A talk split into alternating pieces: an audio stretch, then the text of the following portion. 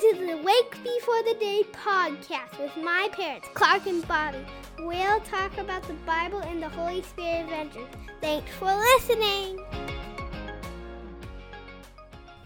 We are in the book of Romans. Mm-hmm. Clark and I are here talking with you about what kind of just stuck out to us. Romans is just such a dense, It really is a really dense book. theological book.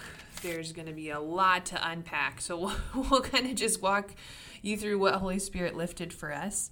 Um, and it's going to be good. Here Oh, we go. Hey, I want to begin by playing a little game with you. It's not going to make sense to you right now, but it's going to make sense at the end.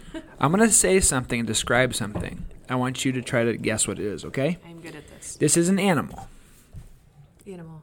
It's really tall, and it's usually yellow, and sometimes has little nubs on top of its head, and it likes to eat leaves off of tall trees. What am I talking about? Well, I want to say giraffe. You could have just said long neck, too. Yeah. Just tall. For sure. well, I didn't use the word giraffe, so maybe I'm talking about a zebra. Oh, it did sound like a giraffe, though. It did sound like a giraffe. Because if I like wanted to talk about a zebra, I could have used the word zebra, couldn't I have? Right? Yeah. Okay, how about this? How about there's a thing that suspends in the air? Sometimes it's different colors. The one that we usually are in is blue or kind of purple, yellow, orange, and red.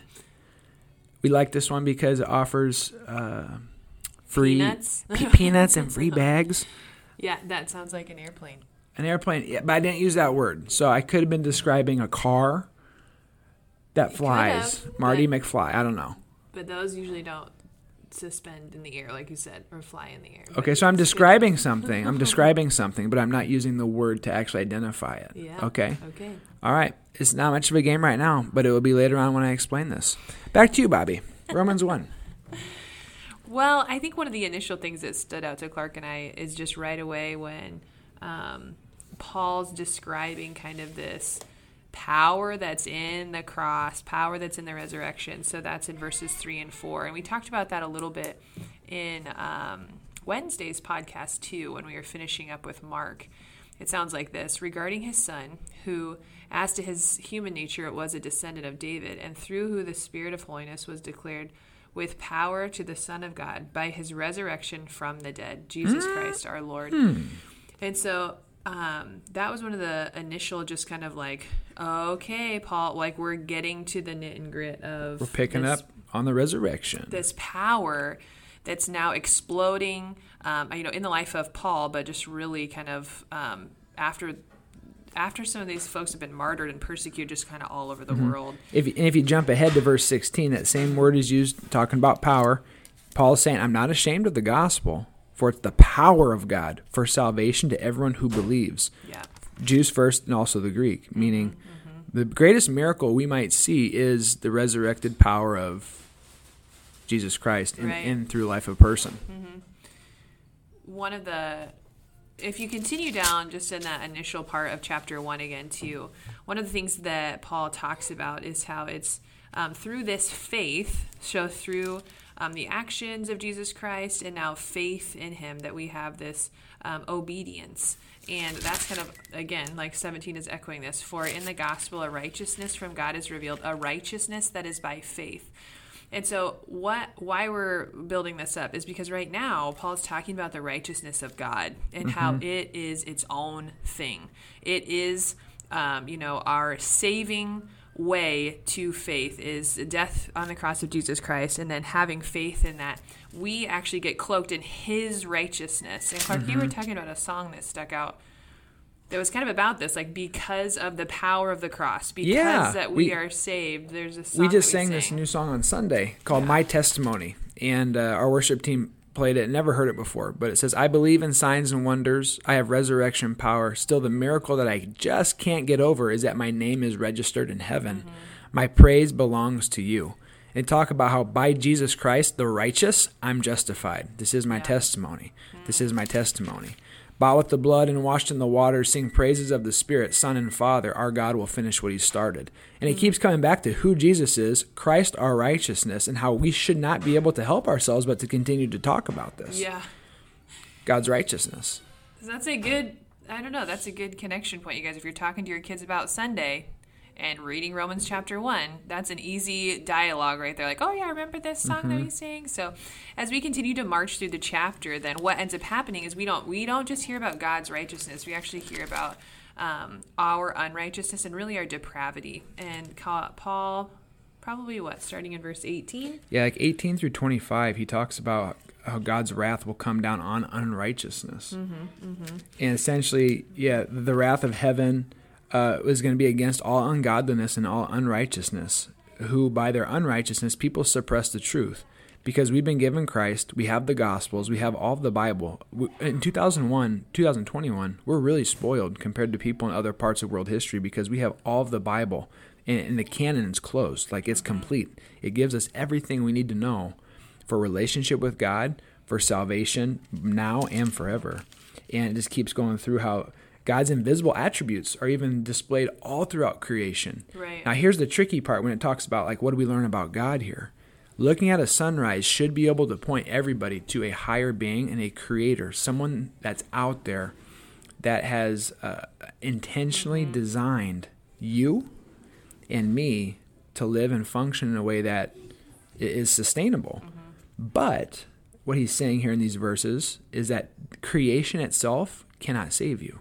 Yeah. So it's enough to condemn someone because we're able to look out and just see other people, see a star, see a tree, and be like, wow, someone made this. Like There's intentionally. something bigger. Yep. Yeah. Mm-hmm. But you can't just stop there. That's not enough to save you. It's believing of who Jesus is and what he's done. Mm-hmm. He's got there. And so as Paul continues, he actually begins describing people who have, um, who have kind of believed that, and you know, in verses um, 21, as you keep going, for although they knew God, so now we understand that that we can know God. They neither glorified Him as God nor give thanks to Him. But their thinking became futile, their foolish hearts were darkened, and although they claimed to be wise, they became fools. They exchanged the glory of the immortal God for images made to look like mortal man and birds and animals and reptiles. So literally, instead of worshiping and creating in verse 25, that's what it says. Worshiping the creator, they created, they worshiped created things. so that's kind of the beginning of this list, then, that Paul goes into in verse 26, um, that says, Because of this, God gave them over to shameful lusts. Hold hold on a second, real Yeah. quick, before we un- unpack that. What strikes me as you're talking about this, it just hit me right now, is verse 22 those Yeah. claiming to be wise. Oh, that yeah. couldn't better sum up like where we're at today as a world and even within the church of people claiming to have like all the answers. And it's not that we Oh, have all the answers um in that we, we can answer every single question to every single detail but the bible does give us the foundational truths we need for how to live in relationship with god and how to live in relationship with other people. And i think of like uh, the progressive church progressive Christianity. And I use that word progressive because uh, that word is used often to describe this group of, you know, believers that are like advancing because progression Progressing. progressing is advancing to something new or better. And for us as Christians, we read the Bible thinking we don't need to progress. Like we have everything we need right here for a relationship with God and other people and for eternal salvation and how those relationships are actually supposed to function and work. And if we're obedient to that, because in go back all the way to verse 5, it says, We've received from grace the apostle- apostleship to bring about the obedience of faith for the sake of his name among all the nations. Whenever Paul talks about ob- obedience throughout Romans, throughout Galatians, Ephesians, any of his writings, he says obedience to faith and obedience to Christ leads to fruitfulness. And so, if you're reading like Galatians 5, love, joy, peace, patience, can other people who aren't even Christians experience like joy? I'd say, yeah, to some extent, definitely, and even peace. But th- what you miss out on is a Holy Spirit saturated life and a relationship with Lord. When you're obedient to Christ and in through faith, hmm. then this fruit's produced because you're abiding in Him. John, Right, John peace 15. that only comes from the Lord, peace that surpasses all understanding. Yep, That- exactly. yeah, And this is not new. yep. and this has been here for thousands of years. Hmm. But the progressive church, progressive people are saying, hey, you know, we're advancing to something new and something better. Hmm. So, what you're about to transition to now in Romans is Paul's going to talk specifically about sexual immorality. And I feel like mm-hmm. today, there's a lot of people saying we're advancing. We have new scientific technology. We're looking at these new things to determine gender dysphoria and these different things. And as we talk about this, I want to just really hammer this home. We are talking about people and not concepts.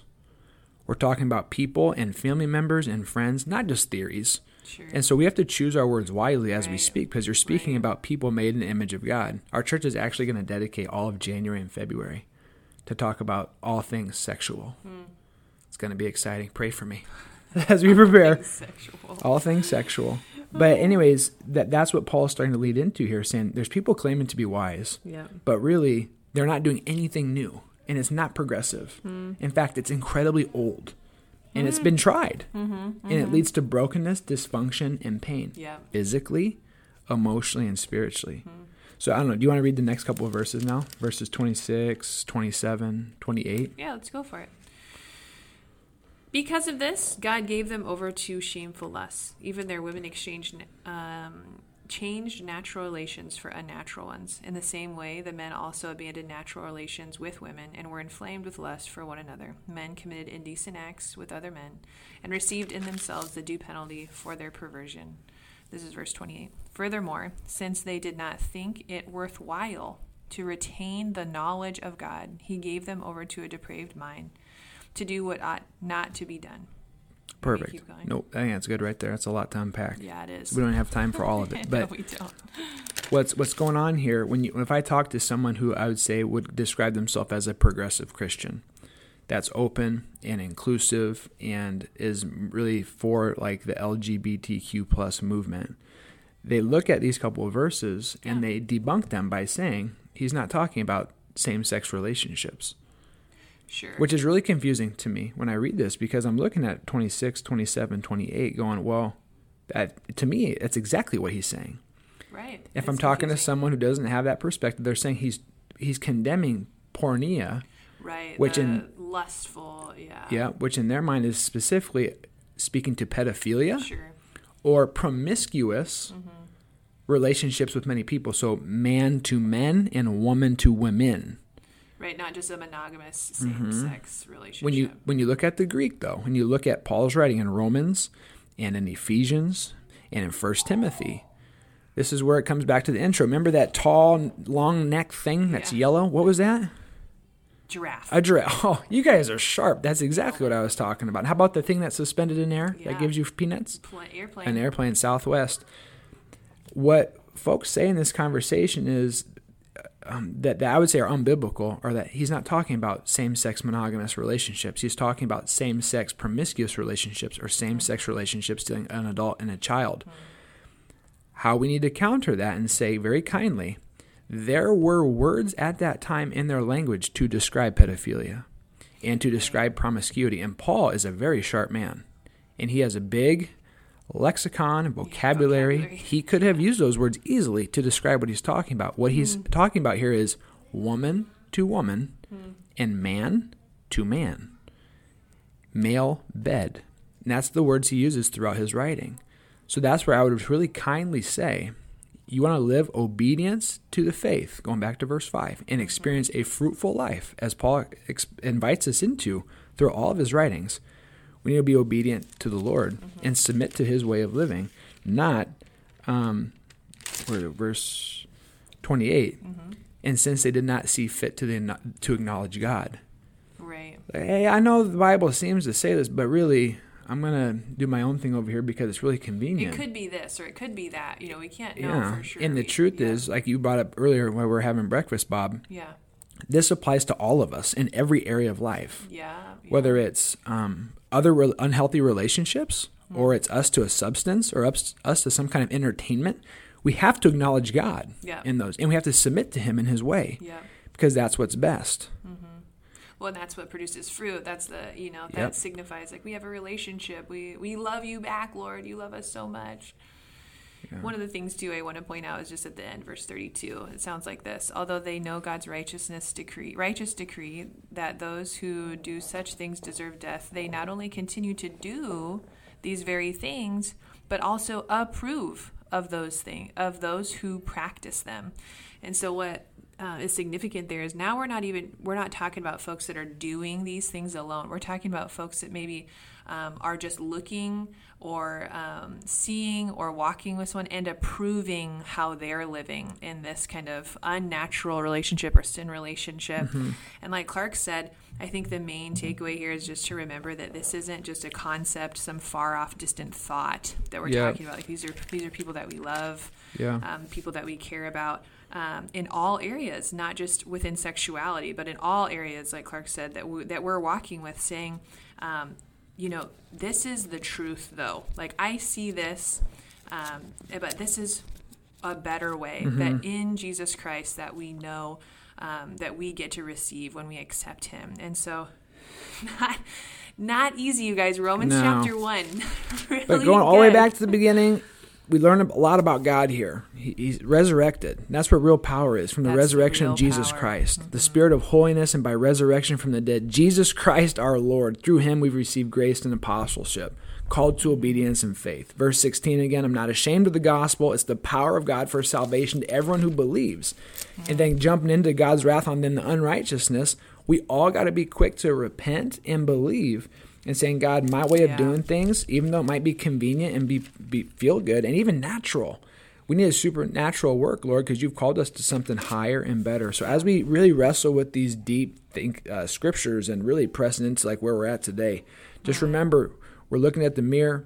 The Lord wants to do a work on our heart.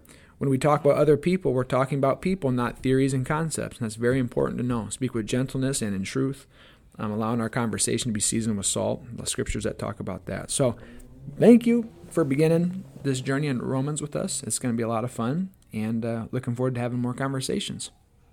Thanks for listening, you guys. Tune in on Sunday or come join us in worship. Uh, would love to see you there. God bless you. Lord bless you and keep you. Make his face shine on you and be gracious to you. The Lord turn his face towards you and give him his peace. Have a great day.